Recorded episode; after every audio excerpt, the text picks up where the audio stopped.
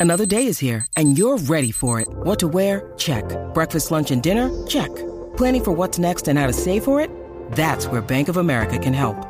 For your financial to-dos, Bank of America has experts ready to help get you closer to your goals. Get started at one of our local financial centers or 24-7 in our mobile banking app. Find a location near you at bankofamerica.com slash talk to us. What would you like the power to do? Mobile banking requires downloading the app and is only available for select devices. Message and data rates may apply. Bank of America and a member FDIC.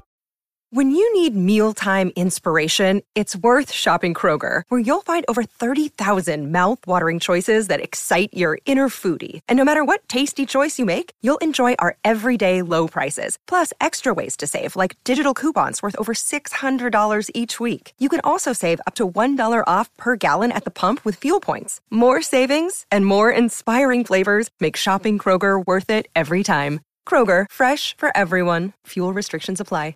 Hey, everybody, it's Dan, and welcome to our Tuesday edition of the Orange and Brown Talk podcast. This is the Hey Mary Kay edition of the podcast. Our Football Insider subscribers sent us questions, and Mary Kay Cabot answered as many as we could over the course of the podcast. Uh, if you want to become a Football Insider subscriber, it's cleveland.com slash Browns, the blue banner at the top of the page to get information and get signed up. There's something else I want to tell you about, though, and that is our free Orange and Brown Talk podcast live on September 7th from 5:30 to 7:30 p.m. in person at the Music Box Supper Club. Uh, we've done this before, and it's always been a lot of fun. So I hope you'll give it a shot uh, to come out and join us at the podcast. This is the URL you can use. Uh, it's tinyurl.com slash orangebrown22. Again, tinyurl.com slash orangebrown22. That's all one word and that'll get you what you need if you want to join us for free at the Music Box Supper Club in the Flats, which is a great venue, by the way, too. It's on the water, it's awesome. Uh, so you'll want to be there for that as we will preview the 2022 Browns season. All right, here we go. Our Hey Mary Kay edition of the Orange and Brown Talk podcast.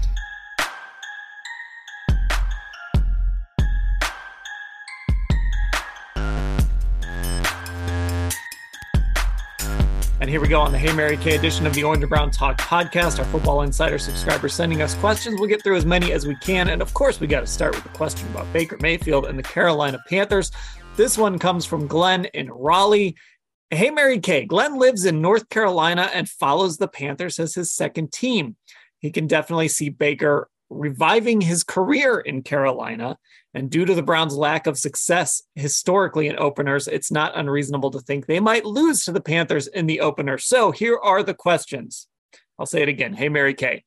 How devastating is it going to be for the organization if they lose to Carolina with Baker quarterbacking the other side? Oh my goodness. That would be about the worst possible way that you could start this very controversial and stressful season is by losing to Baker Mayfield. My goodness. I mean, you could not uh, draw up anything more dramatic than that. So, of course, Baker starting this game adds so much drama to it. Uh, the whole Deshaun Watson situation, Jacoby Brissett going in there and and trying to beat Baker Mayfield, uh, yeah, that would be bad because the Browns need to get off to a really really good start. Uh, they need to really win those very winnable games in the first four before they head into sort of the gauntlet of the season. Yeah, I think devastating is probably too strong of a word. That's what Glenn used, but like. You know what you don't want to do if you're the Browns is spend a week listening to people talk about you losing to Baker Mayfield. Like it doesn't torpedo your season or end your season or anything, but kind of twofold. You've got to listen to that. And also, you just lost one of those games you're supposed to win early in the year. Yes, absolutely. There would be so many layers to this. And you know that Baker Mayfield is just going to be out of his mind for this game. I mean, he is going to be so fired up for this game. Uh, he really knows how to use being snubbed and and being disrespected as a motivational tool for himself. Uh, so the Browns had better hope that they can match that intensity. Uh, they're going to need somebody to bring it on that defense. And when we talked to Myles Garrett about this last week, he was like, "No, you know, I, I don't want." Uh, you know, to beat him any more than I do anybody else. Well, hopefully for the Browns and for that defense, that's just rhetoric that that is just talk uh, because he needs to be as ticked off at baker mayfield as baker is going to be for the cleveland browns and he's going to need to want to get there in a hurry and to completely wreak havoc on Baker Mayfield. Yeah, I think it's I think a lot of that is just kind of Kevin sending out the signal like don't take the bait on this stuff publicly. Like we don't need anything out there, any trash talk about Baker. We don't need anything to get him even more motivated than he's going to be. You know, we don't need to play that game. But I'm I'm almost certain that it's going to be a topic in that building for but just between players in the locker room, but also like we know Kevin knows how to motivate this team. I keep thinking about that Cincinnati game last year after all the Odell stuff they turned around and played their best game of the year. They never played another game like that. And it, it just kind of shows me like Kevin seems to know how to get these guys going and, and kind of use things to motivate these guys. So I'm sure Baker's going to be a very big topic of discussion inside that building, but Kevin's probably going to do as much as he can to make sure it stays inside that building. Yeah, and you know, he might also rely on the players to kind of get themselves going too. Just uh, maybe reminding them of certain things. Maybe he could even do that a little bit individually here and there.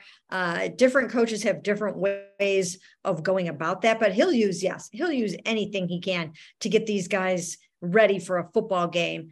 And, you know, it's just weird when you would normally think about the Carolina Panthers playing the Cleveland Browns on September 11th in an opener, that would be sort of a meh kind of a game, right?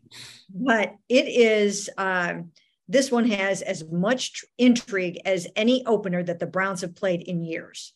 Yeah, I mean the NFL knew what it was doing. Uh, obviously, Russ had been traded already when the schedule came out, but they're sending Russ back to Seattle in Week One, and then uh, I don't know, maybe they had an inkling that Baker was going to end up in Carolina, so they decided to to stick this game in in Week One as well. So uh, it it should be interesting. So let's talk about some Browns quarterbacks. This comes from Jim in Boardman. He says, "Hey Mary Kay, I'm having a tough time feeling confident about the season with Brissett and Dobbs playing such crucial role, roles. The Browns also don't have the firepower in the receiver room that they need. Can you help Jim and other fans feel more confident that this won't be a lost season? Well, you know, we don't really know what it's going to look like until they get out there. But I will say one thing about this preseason. We have not seen, we did not see Jacoby Brissett play with Nick Chubb, Kareem Hunt, Amari Cooper, Joel Bitonio, Jack Conklin. I mean, that's five Pro Bowlers. And the same thing happened with Deshaun Watson when he played.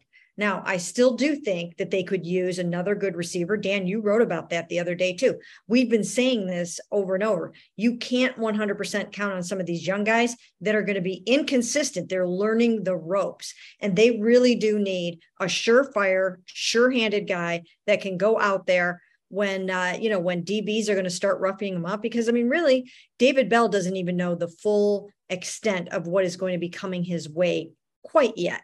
Uh, so I still think they need someone who's been through the rigors of the NFL. Uh, don't know if they'll find that guy, but um, you know once they do that, then you know I think there are enough skill players on this offense, a good enough running game, and a good enough defense to win some games and not lose this season. Yeah, you know, when I was watching that game on Saturday night, and you try not to play like the result too much, you know, I thought it was important. Like on the defensive side, the defense didn't look great, right? Even though there were starters playing. But then you kind of realize like Myles Garrett, Jadeveon Clowney, Denzel Ward, and Greg Newsome didn't play in that game. And those are arguably their four best players on defense, if not the four best, like four of the top six or seven. So it's kind of tough to judge the defense. And like you said, for as tough as it might have looked with Jacoby, he was targeting Anthony Schwartz a lot more than he's ever going to target Anthony Schwartz in a real game. Yeah. It's going to be Amari. It's going to be David Bell. It's going to be Donovan Peoples Jones. And, and so, so, I think it's, and like you said, the offensive line wasn't the full line. I, I think it's hard to kind of judge what we saw on Saturday night. Yeah. And you know what? I have to almost wonder if Kevin Stefanski doesn't have some psychology going on with some of this, right? I mean, if you can lull your opponent into a little bit of a false sense of security by showing them that film from that game and having them think it's going to look anything like that uh, when they face the Browns on September 11th, you know, I mean, maybe there's something to be said for that. Maybe then all of a sudden you do spring the Kareem Hunts, Nick Chubbs, Mari Coopers, and you know Wyatt. I mean uh, Joel Bitonio's on an unsuspecting team that you know thought, oh, Jacoby doesn't look very good at all. So um, so yeah, I just don't think we've seen anything close to you know to what this football team is going to look like. And I, I, was trying to find it somewhere. Bill Belichick uh, had a really good quote about preseason games, uh, not really being a, a, an indicator of what the team is or isn't. And that's something I've been thinking a little bit about kind of in these last few days because we had some texters ask in our pregame Q&A, if Jacoby struggles in this game, does that make the Browns more urgent to go get Jimmy G? And my first thought was no. I mean, we've been watching, they've been watching, and we've been watching Jacoby since April it's it's really these preseason games are really such a small piece of the evaluation. It's really what happens on the practice field and training camp. I mean, uh, I don't know how many practices they've had since April to now, but but that's the st- I mean, they know Jacoby Brissett really well. So one game wasn't going to change their thinking about him, especially a preseason game. Right. And actually, you know, I thought he he made a, a, couple of nice throws in that game. He did not, as we mentioned, get any help whatsoever. But if you've got Amari Cooper out there, I think you're going to look a heck of a lot better than you did. Um, however, you know, he's not nearly as mobile as Joshua Dobbs is. So I actually think that, you know, in, in the event that they need a little bit of a boost, why not go to the, go to your changeup a little bit? You know, why not throw Joshua Dobbs in there if you have to? Platoon the quarterbacks in certain situations. I mean, if you can take advantage of a defense by using a really mobile quarterback, um, you know, why not do that? I thought the Steelers should have done that uh, back, you know, back in the day a little bit when they uh, you know, when they were trying to figure out what to do for a few games with Mason Rudolph and, um, you know, why not just take advantage of a unique skill set that Josh Dobbs has. But, you know, if you get into the season and you find that Jacoby Brissett is not cutting it, then you have to do something because you can't get to week 11, December 4th in Houston, when Deshaun Watson gets back and have nothing to play for by then. You can't do it. So I've been thinking, I want to ask your opinion on this. Is Jacoby Brissett, are Jacoby Brissett and Tyrod Taylor basically the same person? like you know that spider-man meme where they're pointing at each other and it's spider-man pointing at spider-man? I, I feel like Tyrod Taylor every year some fan base just talks themselves into him. And they're like okay we can win some games with Tyrod Taylor at quarterback. And then he goes out and you kind of realize okay it's Tyrod Taylor. He's fine but not quite enough is Jacoby a little bit like that too? Like you, you kind of talk yourself into, eh, we can win some games with Jacoby, but ultimately he is you you do kind of see those limitations when he actually takes the field. Yeah, yeah, I think so. I mean, if that were not the case, then I think he would have had a starting job by now. If he were more than that, uh, you know, I think there are enough openings around the league where, you know, if he would have been an upgrade, I think that they would have signed him to be their starting quarterback for the year. Uh, but I think people are, you know, probably going off the tape from last year uh, where I think he went like two and three in Miami and didn't necessarily have, you know, the greatest tape in the world. Of course, they didn't have Tyreek Hill back then, and uh, you know, it wasn't perfect. But I would have to think that if he were a little bit more than you know what people seem to think, then you know maybe the Seahawks would have dialed him up this year, or maybe the Commanders would have, or some Panthers. The Panthers, exactly. Um, so there are a number of teams that you know could have used. I mean, the Falcons, right? I mean, there are there are teams that could have used a really good starting quarterback, and if if he were that, then I think he would have found work. Okay, uh, Deshaun Watson question here from John Turner in Fairfax, Virginia. Uh, says, "Hey Mary Kay, I hate to go back to a Watson question. It's fine, John. We like Deshaun Watson questions. He is this team's quarterback for a long time. But who decides if he has made enough progress in his rehab and counseling to enable reinstatement? Did you catch that question? Yes. Okay. So in his rehab, in his treatment program. Yeah. Who makes who makes that decision? Um, that decision comes from the third party provider. I still actually have to do a story on this, but that comes from the third party provider. So that is not the NFL. That is not Roger Goodell looking over the notes and saying, oh geez you know we don't think he's made enough progress no that that is the professional that he's going to be working with has to say how far he's come in his in his treatment and if he has made it to all the appointments on time or if not did he have a good excuse for missing one or whatever the case may be. So that is up to the third party provider. And that's an interesting distinction because i thought the story you wrote was it friday you posted it where you where you talked to one of the nfl's um, advisors i guess is, is what we would call her. Right. And she I thought she made a point that we sort of made on our podcast um, after the suspension came down, which was talking about the tone change with Watson. And I, my ears kind of perked up as, as I was reading that story. I'm like, oh, that's sort of what we talked about too. I thought it was interesting that she saw that. Um, so it's probably important for Deshaun's sake that the NFL really isn't going to be the ones making this decision ultimately. Yes, that is true. It will be um, an independent third party and you know and these are you know professionals who do this kind of work. And um and not just specifically you know psychological work but um but that work with individuals who have a history of some kind of sexual assault or sexual misconduct or you know sexual violence or something along uh, those lines. So um so they are going to know exactly what they're talking about, and everyone can rest assured uh, that this independent third party provider will have no agenda. They will. They are not. You know, they are not working for the league per se, uh, and uh, and they will come up with a decision that uh, you know that is sound and professional. Okay, this question kind of goes a little bit back to what we just talked about, but I do want to ask it from Mike Zavarilla in Frisco, Texas. Hey, Mary Kay, the Browns offense still does not appear to be organized and polished. Is that a function of the missing starters or cause for alarm?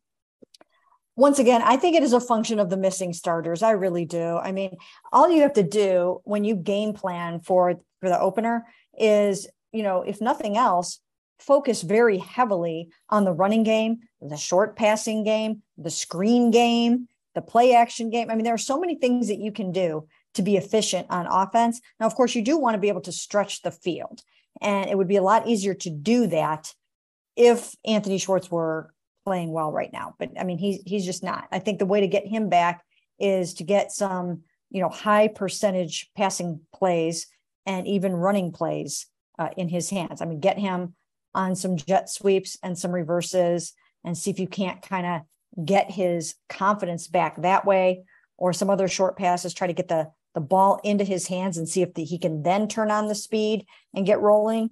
Um, but for the most part i think there's enough that you can do uh, that you know that you think that you can get this offense going with jacoby Okay, well, you mentioned Anthony Schwartz there. There was an Anthony Schwartz question. So we're going to take a break and then we're going to get to Anthony Schwartz and we're going to get to as many. We're flying through these questions. So we're just going to get to as many as we can here today uh, on some quick hits here on the Hey Mary Kay edition of the Orange and Brown Talk podcast. And back on the Orange and Brown Talk podcast, Hey Mary Kay edition. Allison from Columbus. Hey Mary Kay. Any more word on Anthony Schwartz and some of the issues we've seen? Seems he'll be on the 53 man roster. But how do they get him regular season ready? You touched on some of what they can do with him, but I would just add what can they count on from Anthony Schwartz at this point, at least early in the season? You know what? I, I think early on in the season, they're going to have to go with more of the sure bet. So you're going to throw the ball to Amari Cooper. You're going to throw the ball more to Donovan Peoples Jones. David Bell has established himself to be a pretty reliable receiver so far. And then you're going to rely on Kareem Hunt and your tight ends. And right now, you have to take it very slowly with Anthony Schwartz. You can't have him out there being someone that's going to get five, six, seven targets in a game and he's dropping passes or he's running the wrong route. He needs to work through his issues. I think he probably could benefit from talking to maybe a sports psychologist right now that can help him kind of get through this slump that he's in because he does have the speed, he does have some talent, and he's just not showing it right now. Uh, and I, I do think it's in his head, it's getting in his head. So he's got to block everything out. Don't look on social media. Don't read articles written about you. You know, don't go out right now. I mean, just like stay really focused, keep your inner circle really tight, and work on getting your confidence back. And then slowly he should be eased back into getting the ball. And once he proves that you know, that he can deserve it. And he's going to have to have really, really good practices too. But once he proves that he can do this, and, and the DB should go hard on him, as hard on him as they can in practice.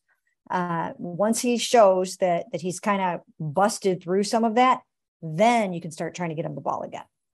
And uh, you know, if he does in fact make the 53 man roster, and all indications seem to, to, point to that, unless something changes between now and Tuesday, look, I, I don't necessarily see it with him. Um, if they cut him, I wouldn't, you know, scream and yell and say, "Oh, you got to give him more time." But I do think it's a good sign organizationally that you're like you drafted this guy 16 months ago or something like that. I think it's a good sign that they're willing to stand beside a guy and say, "We're going to work to develop him." Mm-hmm. Some third round picks don't make it. Like it happens. I mean, we named Les Snead the best GM in, in the NFL when we did our GM draft. If you if you go look at his draft history, there's some third rounders. It's like I don't even remember that guy. But you still have to give them time and, and work to develop guys and see if they can turn into something because maybe maybe he's maybe he will get over this and, and maybe he will make some plays for you down the road so again i don't mind them trying to hang on to him a little bit longer especially because there's not another guy in that room that i'm like oh well you have to keep him instead. Yeah you're exactly right about that. Uh, so yeah i think it's too soon for them. I still think that um, especially from a speed standpoint they feel that he is talented enough, uh, you know, to get out there and to stretch the defense and and to make an impact. Now, I mean, will he or will he not? I mean, it's starting to uh, look now like you know, you know, it might not happen. I mean, who knows if it'll happen or not?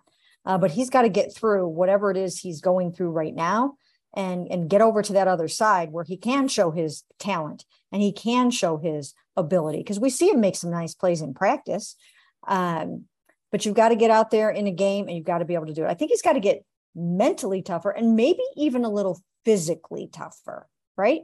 Yeah. I mean, it just it it seems like there's something there physically where I don't know if he hears footsteps. I don't know if it's the notion of taking that big hit that's coming.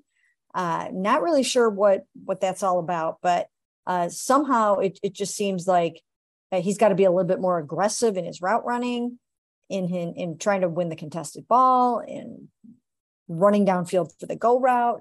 So yeah, he's just he's got a he's got some work to do. Yeah, I think um two two things on Saturday. There was obviously the play where he got where he ran into the defender, right? Like that's one of those things that like that just can't happen. And then that deep ball, and it was a tough catch, and maybe he made it tougher. I don't know. And I, it's a little unfair maybe to look at that and say, well, he dropped it because I, I don't necessarily know that it was a drop, but that's a ball that I'd like to see him go get.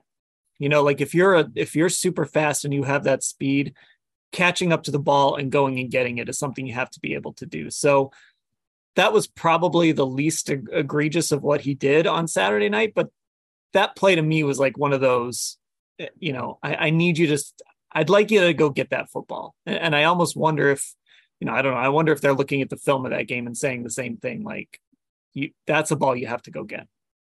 You know, I kind of think so because when we talked to Jacoby after the game, he made it seem like, yeah, I, you know, I threw him open there, and that is a ball you have to go get. I mean, you know, he got behind the defense, and you know, it's it's not g- going to be always perfect, but um, you know, that was within reach enough that you know that one extra half step he needed to get there and with the speed that he has you would think that he could so um so yeah i i would think i mean it would have been a spectacular catch it would have been but um but that's what you're looking for from him so i thought this was an interesting question from alan in indianapolis uh, hey mary kay donovan peoples jones and this year's sixth and seventh rounders look like viable nfl players what do you think are some of the keys to picking great second and third rounders, but he's asking about sixth and seventh rounders. So we'll even take it that far.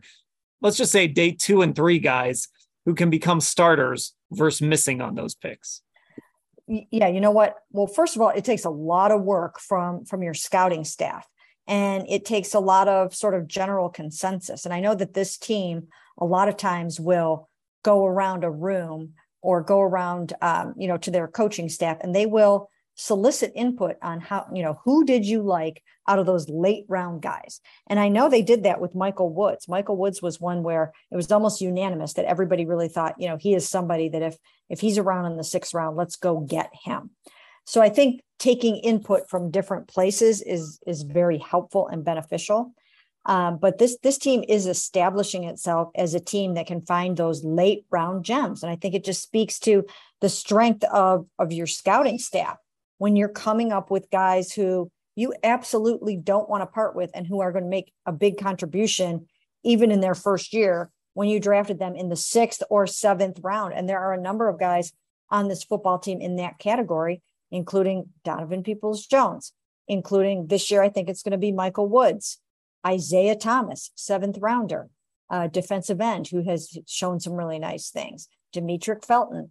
Uh, so th- this is a team that um, you know that can can go deep into the draft, and uh, and then they they have the patience to stick with these guys. I, I think that last part is really important too. It's mm-hmm. that idea of you've had stability now for three years not i mean really this is going to be unprecedented stability i don't know if they'll ever ever have this kind of stability again where the, the entire coaching staff has basically been together for three years with a little bit of shakeup here and there um, but andrew Berry kind of knows what he's drafting for right and kevin knows what andrew Berry is is picking but he knows like okay i'm going to take michael woods and i'm going to give him to chad o'shea and chad o'shea and this offensive staff are going to develop him and, and we're going to put the time and effort into it and again, sometimes that's not going to work. It could come down to work ethic or injury or something like that. But if you make that commitment to a player and you, you know, you obviously liked the player to begin with, that guy's going to have a chance to to at least turn into something for you. Yeah, and as they have demonstrated, they will really give their draft picks the benefit of the doubt and they will stick with them as long as they possibly can. And sometimes you wonder, is is it too long. Um, and in some cases, it will prove to be that. Uh, but they draft them really young here. Remember that.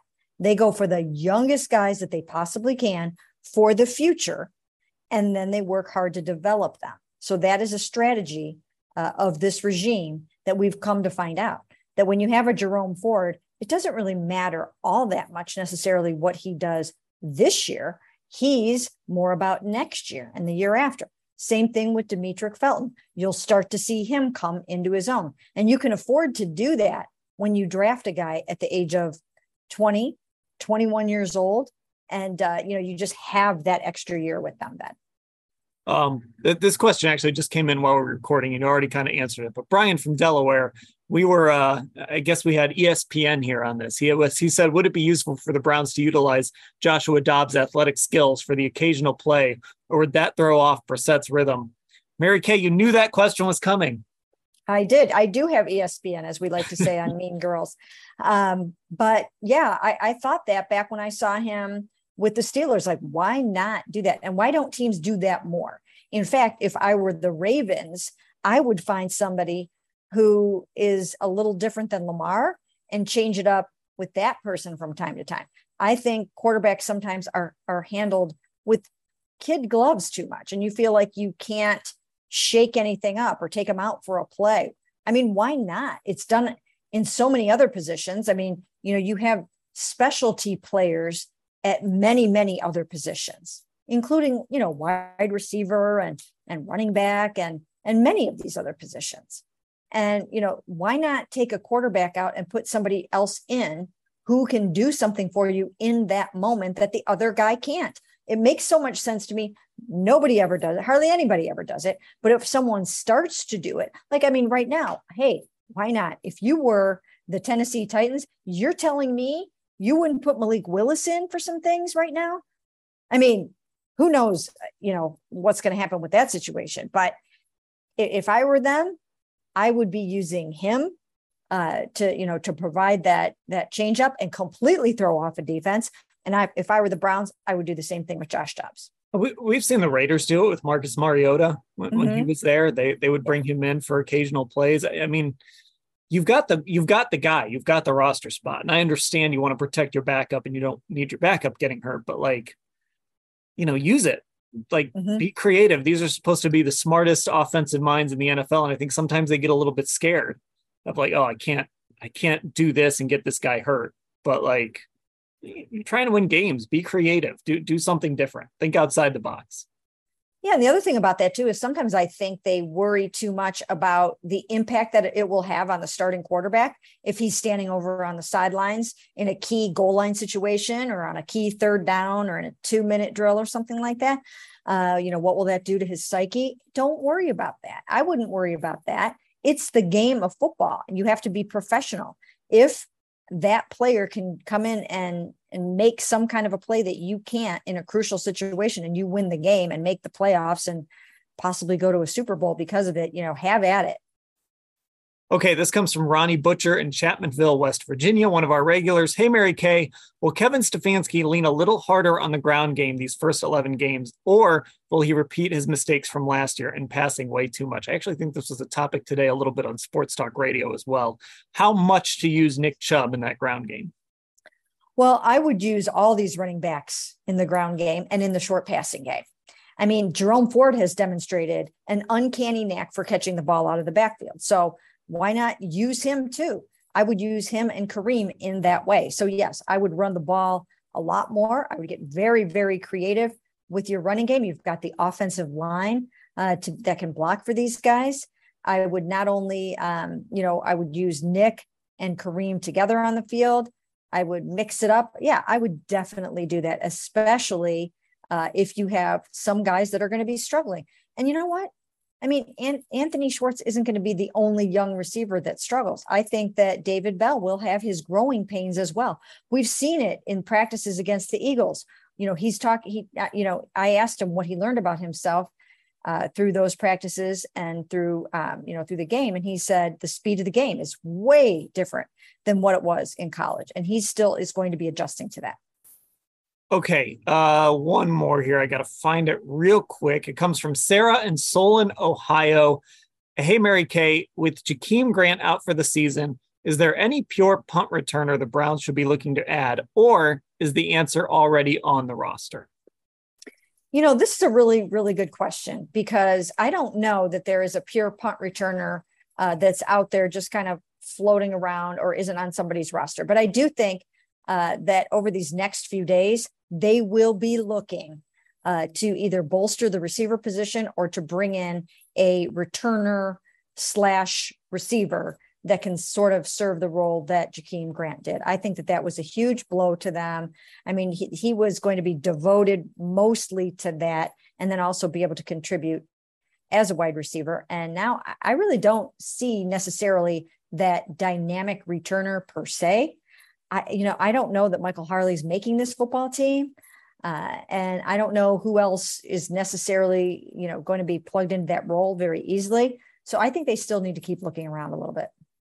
Yeah, I, and they were so excited. It seemed like, especially Mike Priefer, of course, to get this return game going again. Like it, it seems like it's something they really prioritize, and now the air is kind of out of that balloon with Jakeem Grant. And it's I, I don't know. I guess it's going to come down to is someone like Jakeem Grant's good enough that even if even if you just put him on the roster to return kicks, and he was going to do more, but even if that's why he was here, that's worth it. The guy's got to either be able to help you at wide receiver and return kicks, or he's just got to be elite enough that you're fine giving up that roster spot to just a returner. Yeah, absolutely. And that's why I wonder how this is going to shake out over the next three or four days because I'm still doing my uh, Johnny come lately 53 man roster right now after they already made seven moves today. Sorry about that.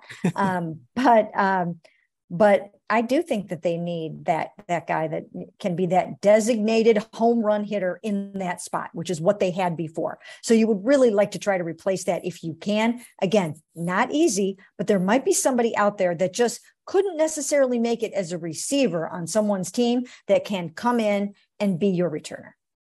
Yeah, well, we will let you uh, go ahead and um, finish that 53 man roster before the Browns make more moves. So, uh, right. uh, so you can get that up. Uh, I told people about this in the intro before we started uh, the actual podcast itself. But just a reminder, we're doing a live Orange and Brown talk at the Music Box Supper Club down in the flats. Uh, it's going to be in person. We've done this before pre COVID, and it, it, was always a lot of fun. Uh, so if you just go to tinyurl.com slash orangebrown22. That's all one word, orangebrown22. And I'm going to put a link to this in the description of the podcast as well. Uh, you can get information and hopefully join us at the Music Box Supper Club. Um, that's actually going to be our podcast the next day, our big season preview podcast. So uh, you don't want to miss that. You want to be a part of that. We'll do Q and A's. It'll be a, a lot of fun, uh, a chance to meet all of us in person. And of course, become a football insider subscriber cleveland.com slash browns the blue banner at the top of the page to get info and get signed up for that because all our questions came from our text subscribers. Mary kay i'll talk to you later. Sounds great